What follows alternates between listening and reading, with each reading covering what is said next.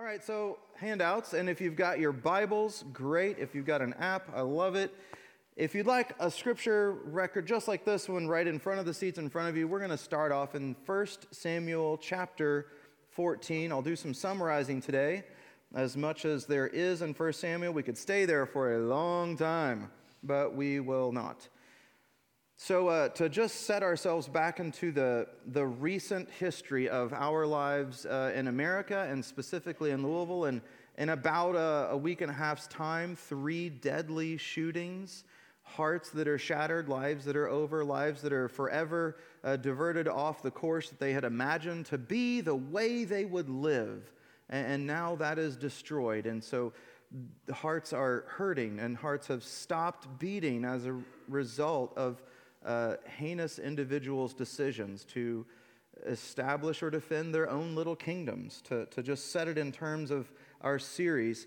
Uh, you've probably heard or, or read all kinds of things like it's this administration's fault or it's that administration's fault. Or uh, maybe around the cooler or in a tweet or a snap, maybe you have heard something like, well, here's what you need to do to fix it. And if, if I were in charge, this is, this is what we would do, and it would fix it. And each one of these is a perfect representation uh, of what it's like to, to live and to declare, King me, because I'll take care of things. And it's, it's also a perfect, a, a perfect little microcosm of what it's like to try to establish and defend our own little tiny garbage fiefdoms. It's what it looks like when we allow our heart to become the selfish disaster that it is apart from Jesus giving us a new heart it is what it looks like to live apart from Christ. It is encountering the realest problem with the realest circumstances, the highest stakes, the most eternal and fatal stakes. It is actually life and death. Now, I'll imagine that your views and mine probably align pretty well politically, but you would probably agree that there will not be a political answer. And maybe you've even become enthralled with some political candidate at some point in your life who, whether it be a, a claim that they made as they're campaigning that they just immediately forgot once they were in office, or maybe it was an ideological U turn where you were not planning that to happen and then it happened. But you and I have seen that we can't rest our hope on a, a, political savior or someone to establish an earthly kingdom that is, that is really going to bring us the hope that our hearts desire. When we trust earthly kings who lead and establish and defend earthly kingdoms, then we're going to experience what it's like to deny the power of the one true king who is establishing his kingdom. If you just remember back to last week, it is both with us and in spite of us that he will accomplish his purpose and his will for his glory. So that's with or in spite of us, God will accomplish his perfect will. So, what if, uh, what if today, just within our hearts, we yield that kingdom desire, that, that hope to be part of something that makes a lasting difference, an eternal hope, something that maybe could answer this incredible violence that we live in, that we see, that we walk along this life in a broken world alongside people who live in this county, who were part of that tragedy, who maybe you had their kids in school, or maybe you had them and now they have kids and they're gone. What if there was a king who had an answer for the disaster in which we live? Well, we, we can't see that if we're busy building a little garbage kingdom, being little heroes, and, and commanding that people king me in our little fiefdoms of trash. We have to declare that the one true king is indeed the only king who can bring the hope and the peace and the answers to the violence that we see all around us we declare our allegiance to that king, our, our willingness to fall in line, our, our desire to live with the values that he's established that thereby establish his kingdom. So we declare that when we imitate his actions, when our hearts begin to look like his heart. When we live in the purpose for which we were created to be image bearers of God. And right now you're like, dude, that has, there is no chance that that's the solution to this. I didn't make this up. This wasn't my idea. I'm reading his word, and I hope I'm presenting faithfully his answer to the pain that we see in the world today and the suffering that even our neighbors, our friends, have experienced. So, our first blank, Jonathan, is not a king, but he shows the heart of a true king. We're going to meet two people this morning who I think have indicators or marks, or really you have to look at their actions to say what kind of heart is it that that person has. We're going to meet Jonathan, we're going to meet David. And we're going to examine their actions to see what kind of a heart does a, a kingdom worker, a member of the family of God, what kind of a heart should a Christian have if we want to follow the true king instead of saying, King me and my, my little fiefdom of trash over here. So we see Jonathan is not a king. Like you and me, we're not kings. He's not a king, but he shows the heart of a true king. So, number one, in the face of danger to himself, Jonathan put Israel first. In the face of danger to himself, Jonathan put Israel first. And I'm reminding you that we're in 1 Samuel, and I'm going to be summarizing and reading from chapter 14 predominantly. I'm going to start with verse 6. Jonathan said to his young armor bearer, Come, let's go over to the outpost of those uncircumcised men. Perhaps the Lord will act on our behalf. Nothing can hinder the Lord from saving, whether by many or by few. So, just quick review Jonathan, king or not the king? Not the king, like you and like me, not a king. So, so Jonathan, not a king but living still in this tension that we want to develop really quickly this is a this is how jonathan not just in this battle but how jonathan put israel first jonathan took the responsibilities and some of the duties of of the king saul he he took some of those responsibilities and he lived in a manner that was consistent with the wishes and the desires and the purposes of the king of that time his father Saul was, remember, he was establishing and defending the boundaries of Israel. And Jonathan, then, as a, a citizen of that same kingdom, then lived in a way consistent with the values and purposes of the king. Thereby, Jonathan and his young armor bearer went and defeated 20 Philistines between these two peaks in a valley. And then all of Israel is able, uh, I'm sorry, Israel's army is then able to defeat the Philistine army at the specific battle because Jonathan's small, selfless act, his willingness to place his faith in God and then to act as though he really did believe what he said he believed. And Jonathan and his armor bearer, by their victory, then encouraged all of Israel's army to go have their very same victory. Jonathan was willing to lay down his life for his father, for his armor bearer, for his nation. And Jesus said it this way Greater love has no one than this, than someone lay down his life for his friends. That was Jonathan. Uh, it was my, uh, uh, sorry, our wedding day. It was our wedding day, not just my wedding day. And uh, so, Andrea, I think you stand here, and I'm standing here, and my pastor, the TV here, he's standing here, and, and he says, Chris, let me try to do this. There we go. Imagine beautiful hair. All right, and he says, uh, he says, Chris, would you take a bullet for Andrea? Oh, yes, of course I would take a bullet for Andrea. And uh, then uh, everyone is like, oh, that's good. Of course, he probably should do that. And then I've never been caught more off guard uh, in a more public setting in my life than when my pastor says, uh, Will you take out the trash for her? Oh, oh, like right in front of everybody. You know, my, my reaction is not something that can be hidden. And I'm thinking, Take out the trash? It looks like I've never taken trash out in my life. And uh, I'm like, Yeah, I'll take out the trash. And he says, What about when it's not your turn? What about when it's raining? What about when she just got one more thing, but you're on the way to Home Depot and she wants this trash in that bag before you take it out? What about when, after you've asked her not to stack it ever so perfectly on. The, is there laughing over there? In this area that I hear laughing? Are you still willing to take out the trash? Uh, can we talk about that bullet again? Because, of course, we're very excited about the thing that brings all of the glory and all of the accolades and all of the, the national attention to how we uh, were willing to stand up for our spouse, our family, or uh, maybe our friends or our neighbors.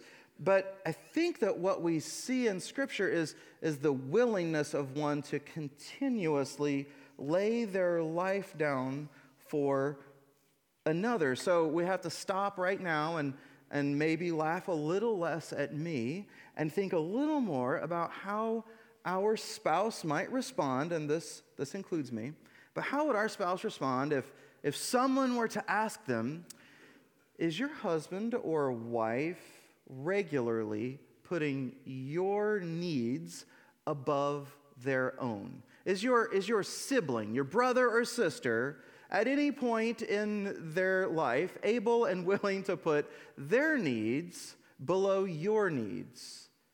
Because of whose kingdom they seek to establish, are they willing to behave in such a way that they now look like the one who they say is king? Do they live that way regularly? Not do they take a bullet, but will they take out the trash? Not do you get white glove, silver tray, breakfast in bed? That's nice, but will they do the mundane, everyday, daily, thankless tasks that meet your needs and show your willingness to put the needs of someone else above your own, like Jonathan, who was not a king, like you and like me. Again, uh, this is number two. In the face of danger to himself, Jonathan put David first. Jonathan gave David his robe and he gave him his, I'm going to look at my notes, his bow and his belt, and he gave him his tunic. And you can see now I'm in 1 Samuel chapter 18. I'm going to summarize some and I'm going to read some. 18, verse 12, we'll have on the screen. Saul was afraid of David. Get all the characters straight for a second. Saul, the king, was afraid of David, currently his harp player. Uh, Saul was afraid of David because the Lord was with David but had departed from Saul. So this is where that tension I'd indicated Jonathan was living through and in. You may be able to identify you're not in a king's house, but you may have something similar, and you may have to ask the question Am I willing to put this other person first? But we're talking about David and Jonathan. So imagine uh, Jonathan, the son of Saul, here living in King Saul's house, in his palace, and with his people, and always at his table eating where he can see Jonathan. He can see whether he's there. He can see what his response is like when maybe Saul talks about David, or maybe someone else talks about David, and Saul's expression is visible to Jonathan. But Jonathan lives in this tension of, of I live in the king's house, my father, the king, who's establishing and defending the borders of Israel, but I am great friends with this David guy and I want him to be safe from my father, the king, who's pursuing him all over Israel, trying to capture him and likely take his life. After all of those searches, Jonathan still seeks to meet with and encourage and give aid to, I would even say allegiance to, someone he recognizes as a friend. Jesus said it this way For whoever would lose his life would save it, but whoever tries to save his life will lose it. I think I flipped it around there, but you guys make that happen really quick. So if we're trying to save our lives, we're going to lose it. If we see Jonathan over here just trying to preserve his own life, maybe place his kingdom over the one that he knows is the rightful kingdom, we might see Jonathan lose his life. How many of us like to fatalize the need to lay down our lives to the point that we're ready to take that bullet right now. But when it's time to take out the trash, maybe your face looks a little like mine looks surprised, shocked, dismayed, especially when you have a trip you need to make to Home Depot and there's just one more thing for the trash. But I think that you get the point that maybe not all the time does it look like us living in a king's palace or fighting for another uh, against another country to defend our own, but maybe it just looks like uh, each of us having like watchful eyes to see what it is that our friends and our family might need and being willing then to say your needs above my own. And when we're doing so, how in the world does this have anything to do with guns. What are you, what are you talking about, Chris? These are unrelated entirely.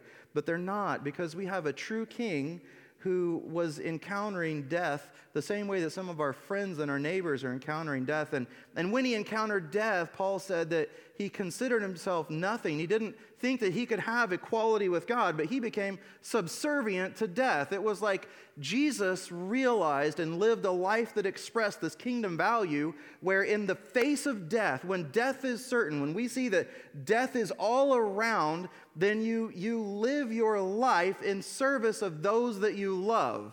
That was literally his answer. That is the, the answer is to establish a kingdom that loves no matter what.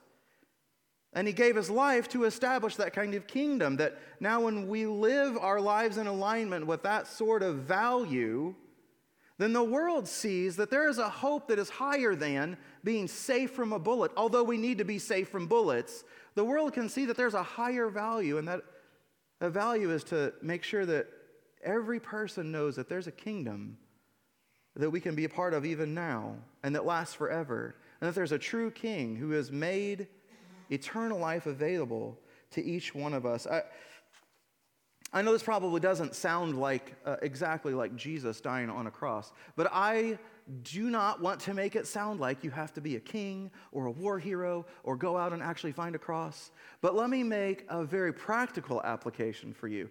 Uh, I started here 20 ish years ago, and by that time, Robin had already been here, you know, 20 years, so you can do the math on that if you like. He's older than me. So uh, the point being, uh, Robin had been here long enough to know what it's like to live the kids and student ministry life, and also have your own life that's supposed to somehow go on while you've got uh, camp and then VBS and then camp and then move conference and then camp and then mix and then more camp and a mission trip and camp. And by the end of the summer, Robin says to me, Hey, does your wife remember your face? I could introduce you guys if you like. Uh, but what Robin was doing was he was, he was laying down his life, uh, not in a perfect way. I assure you, this is not Robin's perfect uh, time. This is Robin really did try to lay his life down in a way that put the needs of me and my family above his own. Because remember, he's got his own kids and his own wife, and they have to have their own family time together when you're off of school. So I didn't have to preach a whole bunch in the summer times. And oh, thank God. That meant that, like, the one week that was open, we could get away together as a family. So you see that it doesn't have to be uh, the, that you're living in a king's palace and that you're secretly rendezvousing with your friend to try to make sure that he has all the info that he needs to stay alive because your dad's a psycho king. Uh, you don't need to have that situation specifically. You need to have the mindset that because I follow the one true king, whose kingdom is coming, being established even now, that when I live my life in accordance with his will, it looks like me living like he would. It looks like if someone needed something, that I would help them with that need. That even if that person is my sibling, oh my gosh, my brothers and sisters, are you kidding? My classmates, you're kidding me. But it looks like us being willing to say, Your needs above the needs of my own. So we're not kings, but when we live with the heart of a king, it looks like our true king, and we then join him in establishing his kingdom even now. So, uh, last blank here on your, your top part, we show the heart of the true king by surrendering our lives. We show the heart, we express the will of the true king when we surrender our lives. Uh, George writes about being aboard uh, a troop carrier traveling across the Atlantic Ocean, and he looks down at his friend who is heaving over the rail, and he says, uh, he says, I, I never knew you had such a weak stomach.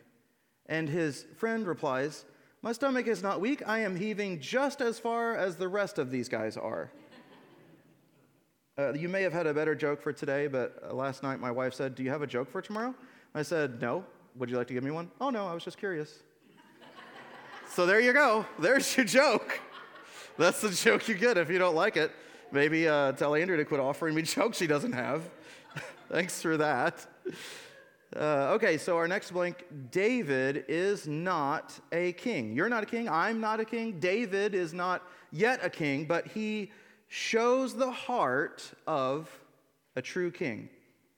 David is not a king, but he shows the heart of a true king. Now, this is going to say number three on your papers, but uh, on minus number one, the important thing is that right here, you're looking for these words. In the face of certain death, David trusts God. In the face of certain death, David trusts God. Now I'm in 1 Samuel 17.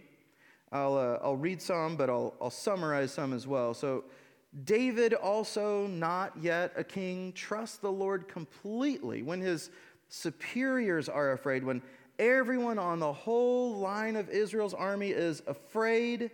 David trusts God alone. When he really should be on his way home, remember, obey your mother and father. When he should be on his way home, because his dad asked him to return, David chooses to trust God alone. When Everyone is telling him, hey, the facts are you're going to die. Israel's going to die. Saul's going to die. We're all going to die. David chooses to trust God alone. And these are the circumstances under which we first encounter David as just about to be a soldier. So, as Israel just stands there in fear, this young shepherd boy approaches a giant, Goliath, who's a professional soldier, shouting down the name of the Lord. Uh, it, the scripture says uh, Saul and the Israelites, uh, two different descriptors here. They were dismayed and terrified, or they were greatly afraid. David, though, we read that his three older brothers are at battle with Saul. And his three older brothers, of course, have some influence in his life because they've been his older brothers his whole life. They tell him he needs to go home. And they're standing there listening for 40 days with the rest of Israel's army. David delivers the bread, he delivers the cheese, he sees Goliath calling Israel out day after day and threatening to destroy them, making fun of the living God. But David says, For who is this uncircumcised Philistine that he should defy the armies of the living God? His brothers are still talking down to him. The older men finally say, just go see Saul, go see him. I want us to see that David does not trust some specific skills that he has. I am a, I'm a man with a very specific set of skills. David does not trust his lion and his bear killing skills. David declares that his trust is in the Lord alone. I'm reading from 1 uh, Samuel 17, verses 34 to 37. But David said to Saul, Your servant has been keeping his father's sheep. When a lion or a bear came and carried a sheep off from the flock, I went after it, I struck it, I rescued the sheep from its mouth. When it turned on me, I seized it by its hair, I struck it and killed it. Your servant has killed both the lion and the bear. And this uncircumcised Philistine will be like one of them, because he has defied the armies of the living God. Does it sound like David is trusting God completely? I mean, it could just, admittedly, it could sound a little braggadocious, but he continues and he clarifies where his trust is. Verse 37 The Lord who rescued me from the paw of the lion and the paw of the bear will rescue me from the hand of this Philistine. So Saul tries to put his armor on David. It doesn't fit at all. And you know the story. He gathers five smooth stones from a book. He takes the sling. He faces Goliath in the valley between two very tired armies. Tired of listening to Goliath, tired of being out here, tired of not having a resolution to this battle, tired of hearing our God be called not enough. At this point, Goliath is cursing David to his face. Or do you send a dog at me, a young boy? But how does David respond to all of this? In verse 45, You come to me with a sword and a spear and with a javelin, but I come to you in the name of the Lord of hosts, the God of the armies of Israel, who you have defied. This day the Lord will deliver you into my hand, and I will strike you down and cut off your head, and I will give the dead bodies of the host of the Philistines this day to the birds of the air, the wild beasts of the earth. And here's the purpose you're not a king, and I'm not a king. But here's the purpose that all the earth may know that there is a God in Israel. So David is not here to glorify himself, he's not here to establish a little fiefdom, although he could have a pretty big one at this point. Quickly, what we're not learning here before we get to what we are learning. What we're not learning, and I have to say it in the context of this passage because you're going to read a book about it, you're going to hear another sermon about it, and there can be other applications I will grant you. I'll make one myself. But what we're not learning from David and Goliath is that you just need to go to work on Monday and face your biggest fear, and God will give you success. We are not learning that you need to schedule the conversation you've been avoiding, and God will give you success. We're, we're not hearing that, that Goliath is really this this ambition that you have always wanted to chase. And you need to bite off more than you can chew. And you need to hold your nose and close your eyes and hold your breath and just pray, and then God will make you profitable at the end of every quarter forever.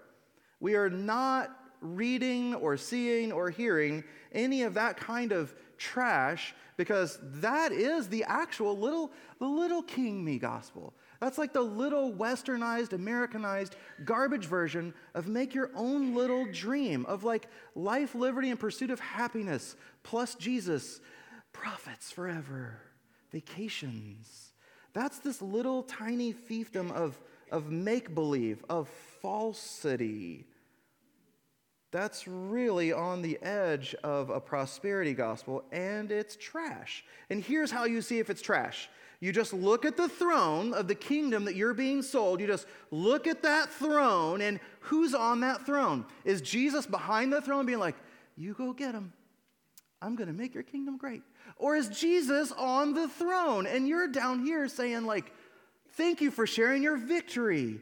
How can I be a part of your kingdom? A real lasting kingdom with a true and rightful sovereign king.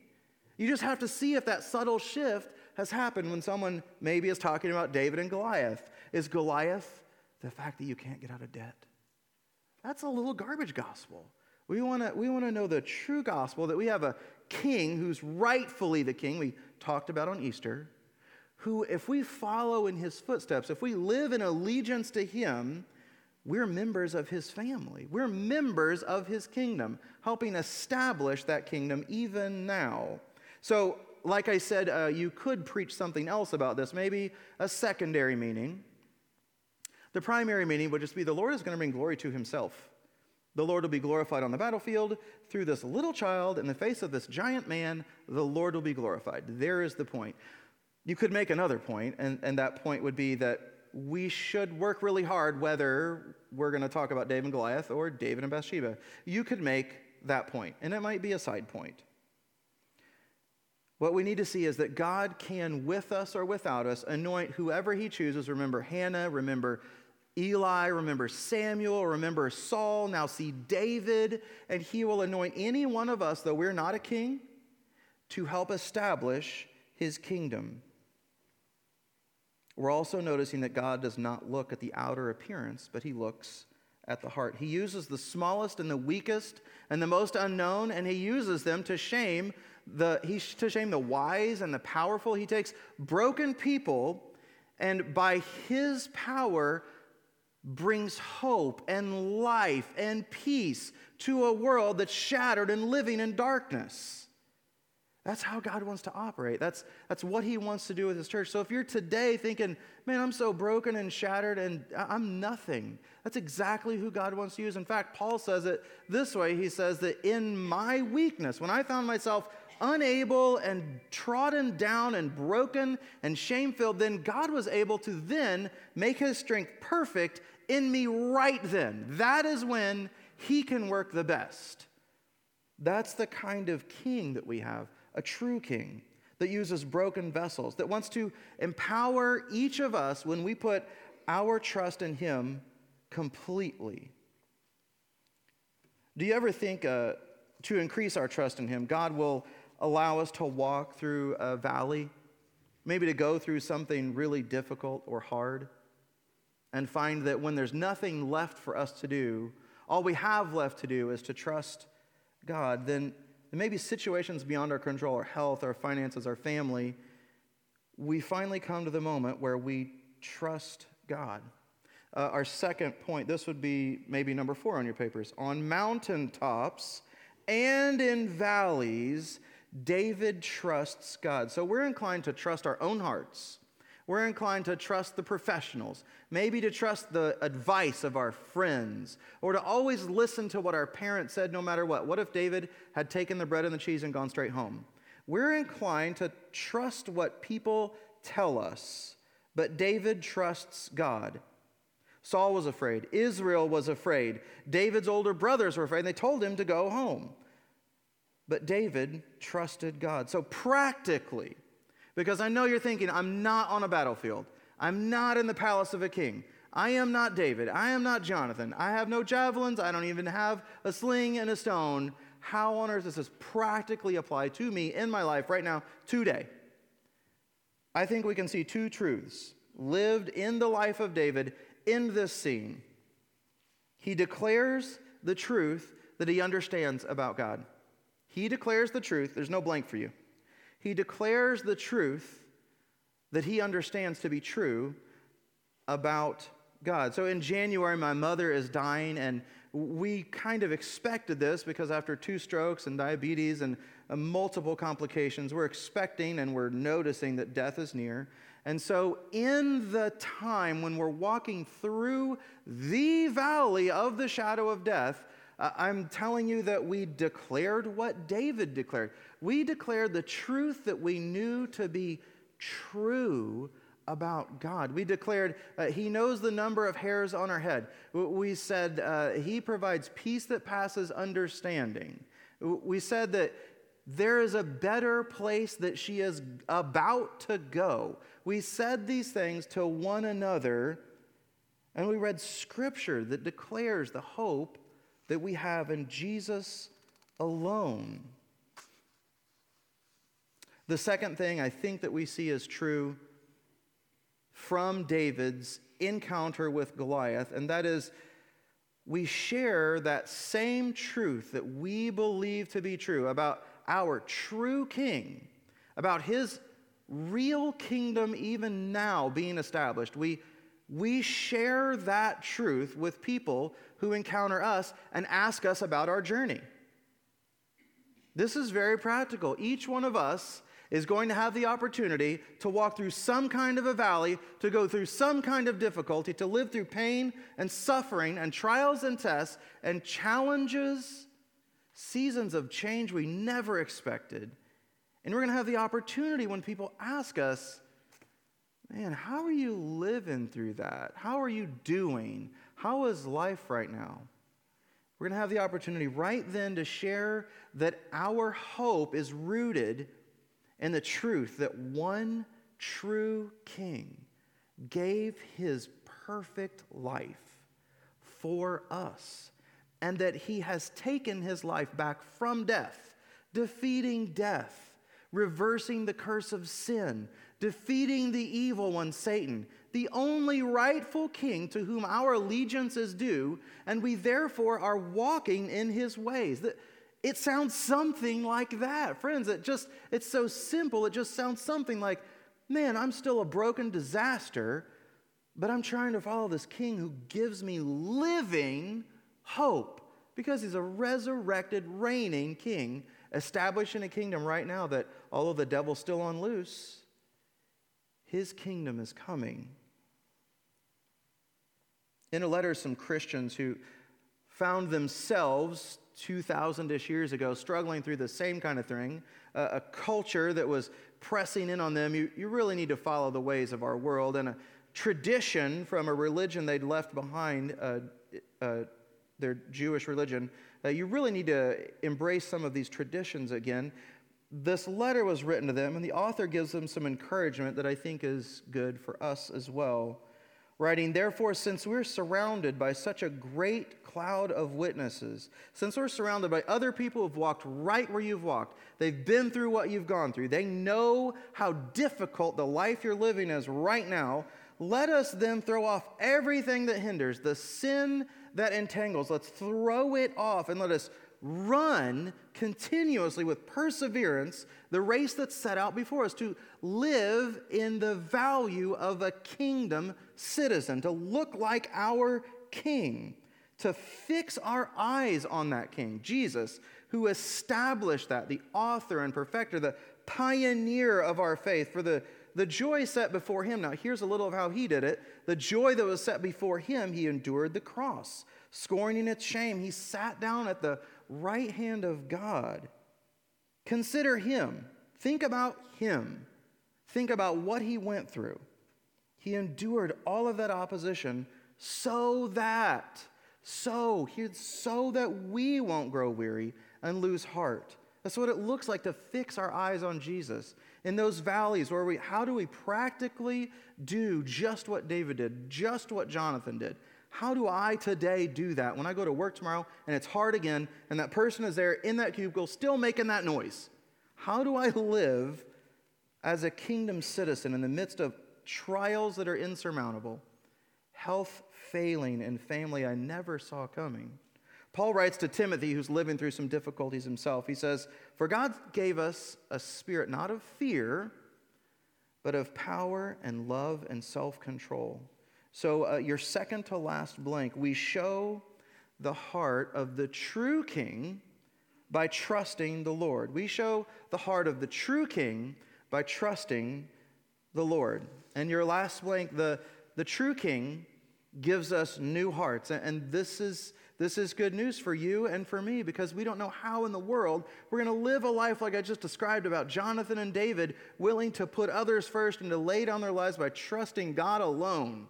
How in the world am I supposed to do that? You have no idea the financial difficulty I face. You have no idea how I've been betrayed by this friend who is my friend forever. You have no idea the way I'm facing maybe death because there's no treatment. And friends, what I'm telling you is that when the world is watching and when you feel like you're without hope, that there is a true king who gives us new hearts. He gives us new hearts. He changes our heart. He gives us His righteousness, His desires, and He gives us the power to live lives as kingdom members. I want to remind you of one more person. As you bow your heads, our praise team will come out, and I want to remind you new members meet me in the lobby. But I want to say that for people that are here today and you realize right now I'm not living a kingdom life, I'm not following the only true king, I'm not working with him, alongside him, declaring him as my king, my Lord, my Savior. And this morning, you know that it's time for you to set that right. Friends, I'm, I'm challenging you this morning to not walk away from the only true king that has solutions to the death that is encompassing our world, to the pain that is in coming into your life through so many places I'm not sure, but places like financial hardship that cause you to begin to trust yourself and how much you can earn. Places like betrayal from a friend, where you think the right thing to do is to get back at that person. Maybe for you, it's, it's a, a relationship that has started to decay because of the fact that they're not following a true king, and your heart is set on establishing a kingdom that's lasting by following the true King Jesus. I want to remind you that we saw Saul chosen by God, anointed by Samuel. And his, the Spirit of the Lord came upon Saul, and Scripture says his heart was changed. You and I have that opportunity to have that very same experience, to have our hearts entirely changed by a true king. His, our status changed, our outlook changed, our actions, our desires, and our eternity changed, created to mirror the heart of the true king, to be image bearers of the one who gives us hope. Father, if today you're putting it on the hearts of people to follow you for the first time, I pray that you would join them to your church family. I pray that you would knit them together as a part of this body, that they could find hope in you, that they could find a new heart in you, that they could join us as we journey to becoming fully devoted followers of you, our true King, Jesus Christ. Father, this morning, if there are members of this family that have lost their way, that they've declared this little fiefdom and tried to become a, a king of a little pile of garbage. Father, convict us of the trash that we're tending and show us the hope that you give us as members of your kingdom. Father, help us to repent and turn our backs on the little life that we're trying to establish and to yield our hearts to you as the one true King. Father, I pray that this might be to your glory and our good. In Jesus' name we pray. Amen.